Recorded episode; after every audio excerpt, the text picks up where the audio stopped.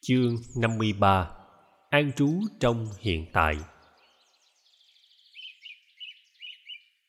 Mùa xuân năm sau, tại Kamasadama, thủ phủ xứ Kuru thuộc vùng Tây Bắc, Bụt nói kinh niệm xứ Satipatthana Sutta cho một thính chúng khất sĩ trên 300 người.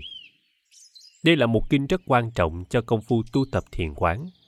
Bụt nói phép quán niệm xứ này là con đường có thể giúp mọi người đạt tới sự thanh tịnh hóa thân tâm, vượt khỏi sầu não, diệt được khổ ưu, thành tựu được hiểu biết lớn và đạt tới tự do hoàn toàn. Nghe bục dạy xong kinh này, Đại Đức Sariputta đã nói với đại chúng rằng đây là một trong những kinh văn quan trọng và bậc nhất và đề nghị tất cả các vị khất sĩ và nữ khất sĩ ôn tụng kinh này cho thuộc lòng để mà hành trì theo. Ngày tối hôm ấy, Đại Đức Ananda trùng tuyên lại từng lời từng tiếng những điều buộc dạy. Niệm xứ là an trú trong chánh niệm. Theo phép tu này, người hành giả ý thức được những gì đang xảy ra trong các lĩnh vực thân thể, cảm giác, tâm ý và đối tượng tâm ý mình. Ý thức ấy tức là chánh niệm. Bốn lĩnh vực ấy là bốn lĩnh vực quán niệm. Trong lĩnh vực thứ nhất là thân thể, người hành giả quán niệm về hơi thở của mình về bốn tư thế của thân thể mình là đi, đứng, nằm, ngồi. Về những động tác của thân thể mình như đi tới, đi lui, nhìn, mặc áo, ăn, uống, đại tiểu tiện, nói chuyện, giặt áo. Về những bộ phận của cơ thể như tóc, lông răng gân, xương, thận, tủy, ruột, nước miếng, mồ hôi, vân vân. Về những yếu tố tạo nên cơ thể như nước, sức nóng, không khí, vật thể và về sự tàn hoại của một tử thi, từ khi nó trương phồng lên cho đến khi xương cốt tan thành tro bụi. Quán niệm về thân thể bằng cách phát khởi ý thức về những hiện tượng thuộc về thân thể. Ví dụ khi đang thở vào, hành giả biết là mình đang thở vào. Khi đang thở ra, hành giả biết là mình đang thở ra. Khi đang thở vào và làm cho toàn thân an tịnh, hành giả biết là mình đang thở vào và làm cho toàn thân an tịnh khi đi, hành giả biết là mình đi. Khi ngồi xuống, hành giả biết là mình đang ngồi xuống. Khi làm những động tác như mặc áo, uống nước, hành giả biết là mình đang mặc áo, uống nước, vân vân. Như vậy, công phu quán niệm về thân thể không phải chỉ được thực hiện trong lúc ngồi thiền, mà phải được thực hiện suốt ngày, ngay cả những lúc đi khất thực, ăn cơm và rửa bát. Trong lĩnh vực thứ hai là cảm giác người hành giả quán niệm về những cảm giác đang phát sinh, tồn tại hoặc tàn hoại nơi mình. Những cảm giác dễ chịu, lạc thọ, khó chịu, khổ thọ và những cảm giác trung tính, xả thọ. Những cảm thọ ấy có thể có nguồn gốc sinh lý hay tâm lý. Quán niệm cảm giác bằng cách phát khởi ý thức về sự phát sinh, tồn tại và hoại diệt của những cảm giác ấy. Ví dụ khi đang bị nhức răng hành giả biết là mình đang bị nhức răng khi đang sung sướng vì được một người khác khen ngợi, hành giả biết là mình đang sung sướng vì được một người khác khen ngợi. Hành giả còn quán chiếu để an tịnh hóa những cảm giác của mình và để thấy rõ nguồn gốc phát sinh của mọi cảm giác.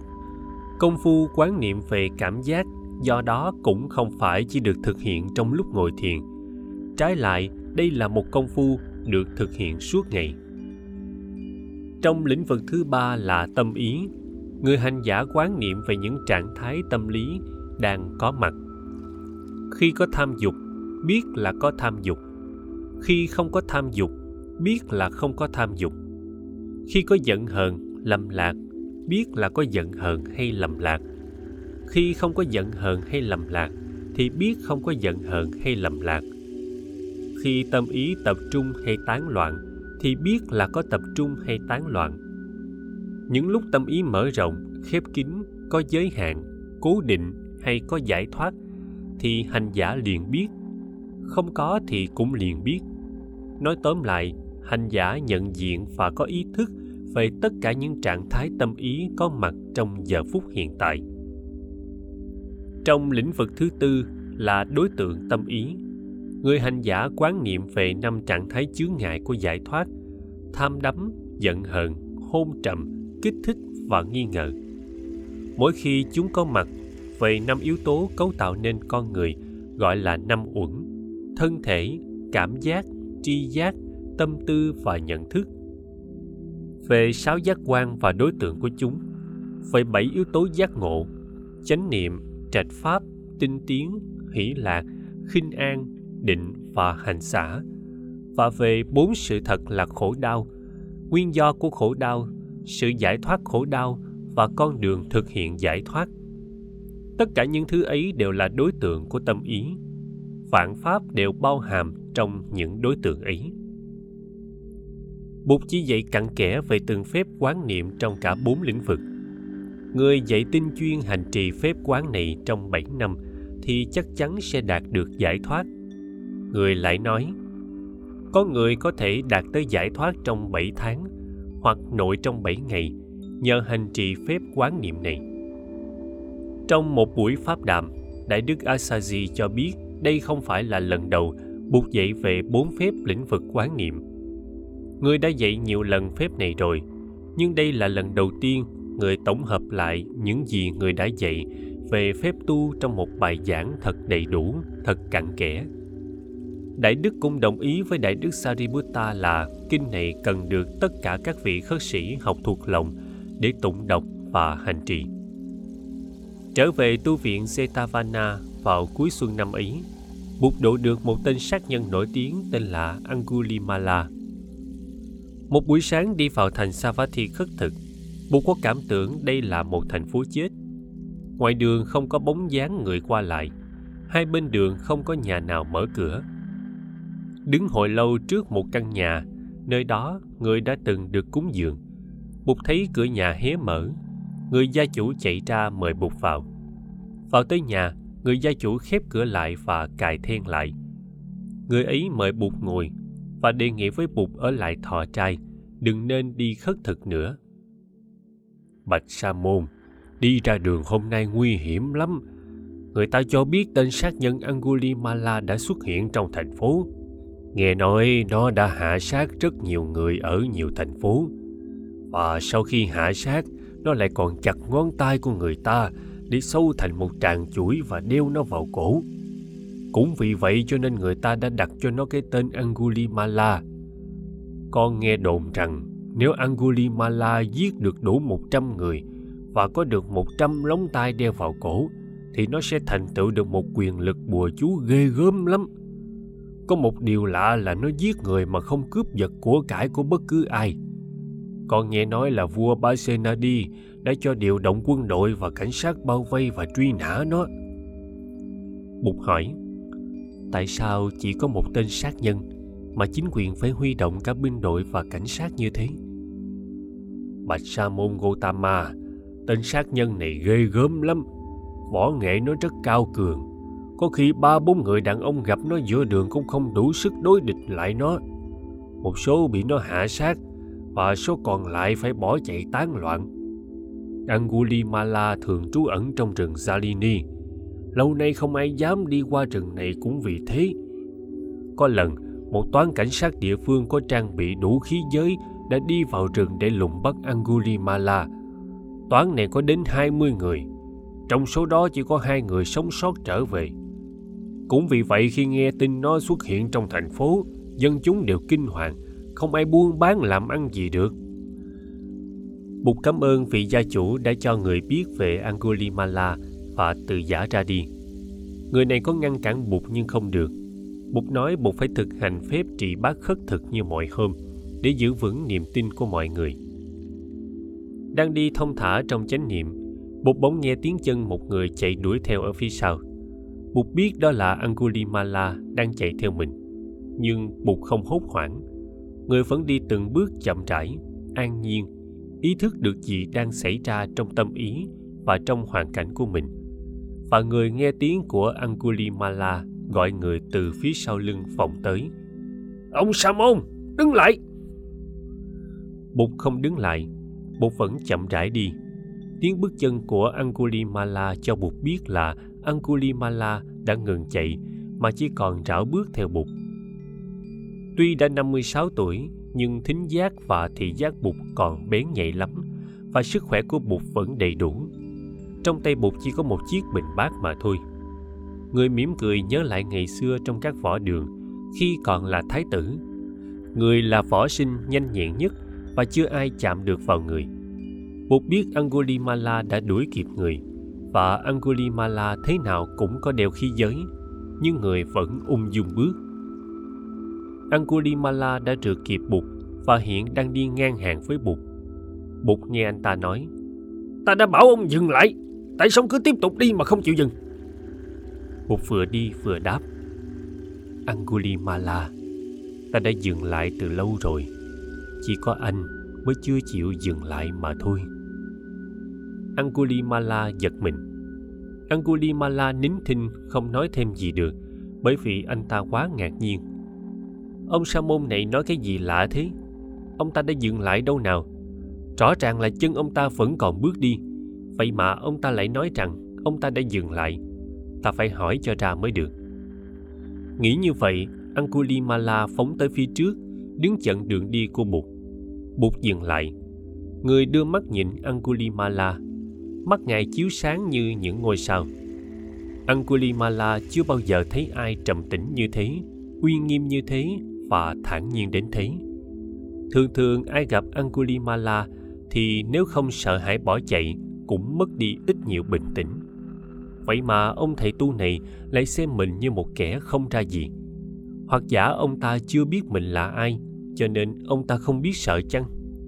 Không đúng bởi vì ông ta đã gọi ngay tên angulimala khi trả lời câu hỏi của mình. Vậy thì ông ta biết mình là ai rồi? Biết mình là một tên sát nhân ghê gớm, vậy mà vẫn giữ được sự điềm đạm, ung dung, không hề tỏ một vẻ gì sợ hãi, lại còn nhìn mình bằng một con mắt thật hiền hòa.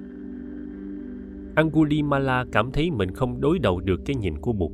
Anh ta cất tiếng hỏi, sa môn, hồi nãy ông nói ông đã dừng lại rồi, trong khi chân ông vẫn bước điều đó nghĩa là sao? Ông lại nói rằng tôi chưa chịu dừng lại. Điều này có nghĩa là gì? Ông nói cho tôi nghe coi. Bụt bảo, angulimala, những hành động có thể gây đau khổ cho các loài chúng sanh. Ta đã dừng lại và dừng lại từ lâu rồi.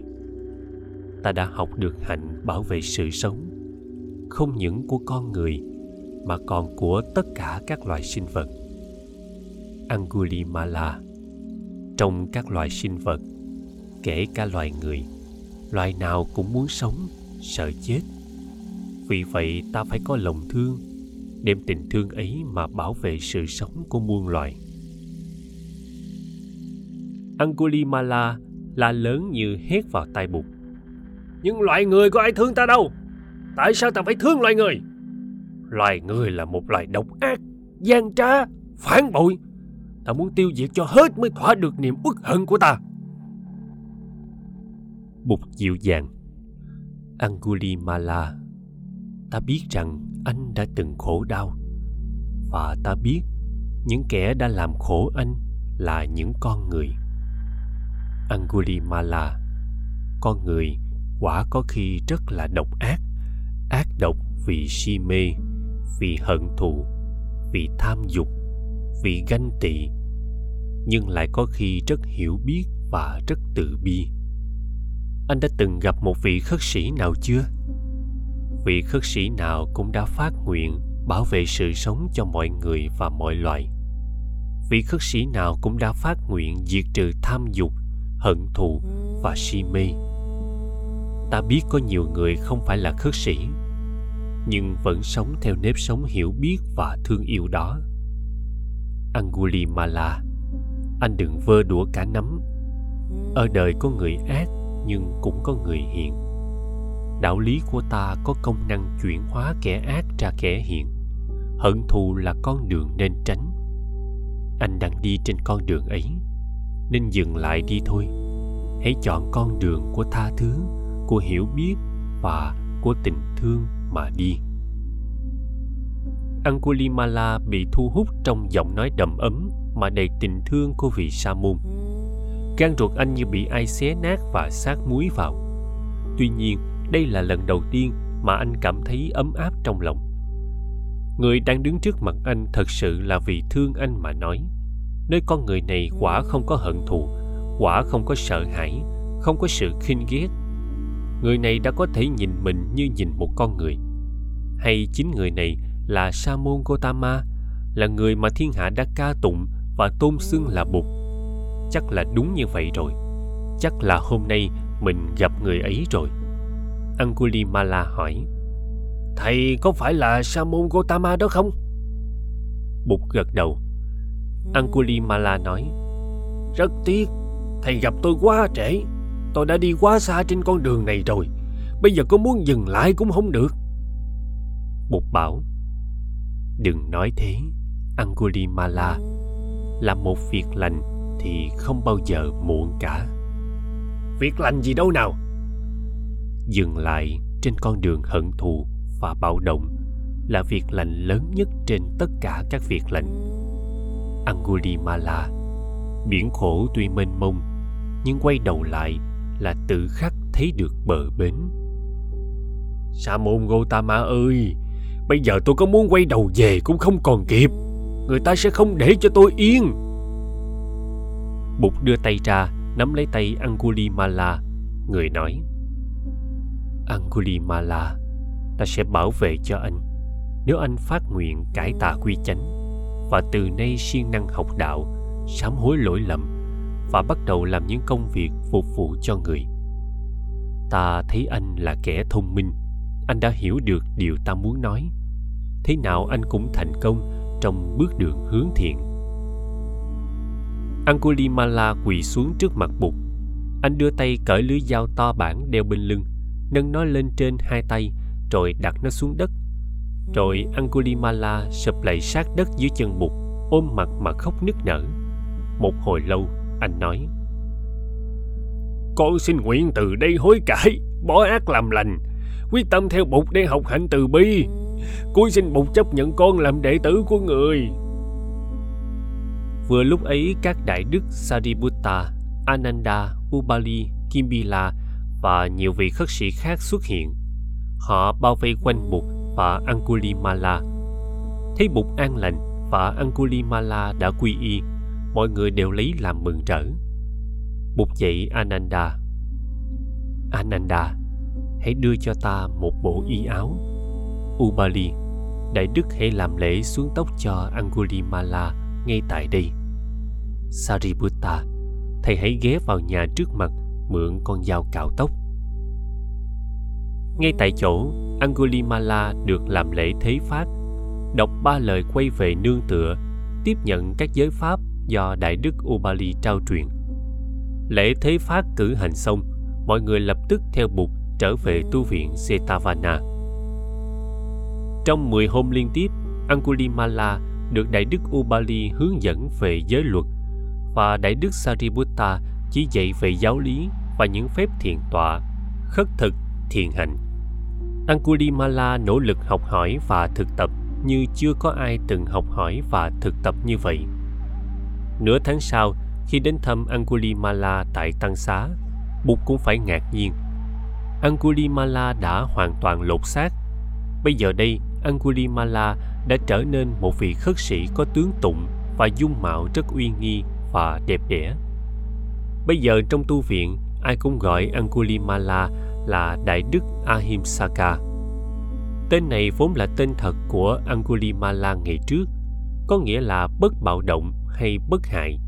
Svatika nghĩ rằng danh hiệu này rất hợp với vị đại đức mới, bởi vì theo Svatika, ngoài Bụt không ai có vẻ hiền lành như thầy Ahimsaka bây giờ. Sáng hôm sau, Bụt đi vào thành Savatthi khất thực với khoảng 50 vị khất sĩ, trong đó có Đại Đức Ahimsaka. Vừa đến cửa thành, Bụt gặp vua Basenadi và các tướng lãnh đang điều động quân đội và cảnh sát. Quốc vương cũng đang mặc quân phục như các vị chỉ huy quân đội khác, lưng đeo trường kiếm, ngồi trên lưng ngựa. Thấy Bụt, vua xuống ngựa, tiến đến vái chào. Bụt hỏi: Đại vương, có biến cố gì mà đại vương và các vị tướng soái phải điều động quân đội để đánh dẹp? Có nước láng giềng nào đang gây hấn ở biên giới chăng? Vua đáp: Thế tôn, không có nước láng giềng nào định đến đánh chiếm cô sa la cả. Trẫm điều động quân đội và cảnh sát là để vây bắt tên sát nhân Angulimala. Tên tướng cướp này ghê gớm lắm. Chưa có một lực lượng nào đã có thể vây bắt và trừng trị được nó. Trẫm được báo cáo là Angulimala đã xuất hiện tại thủ đô Savatthi từ hơn nửa tháng nay. Dân chúng thủ đô đang mất tinh thần mà các lực lượng cảnh sát vẫn chưa tìm ra được. Bụt hỏi, tên sát nhân Angulimala lợi hại đến thế sao? Vua đáp, Thế Tôn chưa biết, chứ Angulimala là một mối họa lớn cho mọi người. Trẫm phải tìm đủ cách để bắt giết cho được nó. Angulimala là một tên sát nhân vô cùng nguy hiểm. Bụt hỏi, nhưng giả dụ tên sát nhân đó cải tà quy chánh, phát nguyện suốt đời giữ giới không sát sinh, sống đời xuất gia đạm bạc, tôn trọng sự sống của muôn người và của mọi loại chúng sanh khác, thì bệ hạ có cần tìm bắt giết nữa không? Thưa Thế Tôn, nếu Angulimala mà theo một xuất gia, giữ giới bất sát sống đời phạm hạnh thanh cao như các vị khất sĩ ở đây thì trẫm vui mừng xiết bao. Không những trẫm đã không bắt giết mà còn tới đảnh lễ và cúng dường y áo thực phẩm và thuốc men cho. Y như trẫm đã từng cúng dường thế tôn và các vị đại đức ở tu viện Jetavana vậy. Nhưng chuyện này chắc chẳng bao giờ xảy ra đâu bạch thế tôn vua đưa tay chỉ vào đại đức ahimsaka đứng sát sau lưng người và nói với vua, đại vương, đây là angulimala đã được trao truyền giới pháp xuất gia và đã trở nên một vị khất sĩ sống đời phạm hạnh từ nửa tháng nay. Quốc vương basenadi sợ dựng tóc gáy bục nói, đại vương đừng sợ, khất sĩ angulimala bây giờ hiền hơn cục đất bây giờ mọi người gọi vị khất sĩ này là đại đức ahimsaka vua nhìn đại đức ahimsaka trong một giây và từ từ tiến tới trước mặt đại đức. Vua chắp tay xá thầy. Vua hỏi, bạch đại đức, ngài xuất thân từ gia đình nào? Thân phụ ngài tên gì? Tâu đại vương, thân phụ tôi tên là gaga thân mẫu tôi tên là mantan.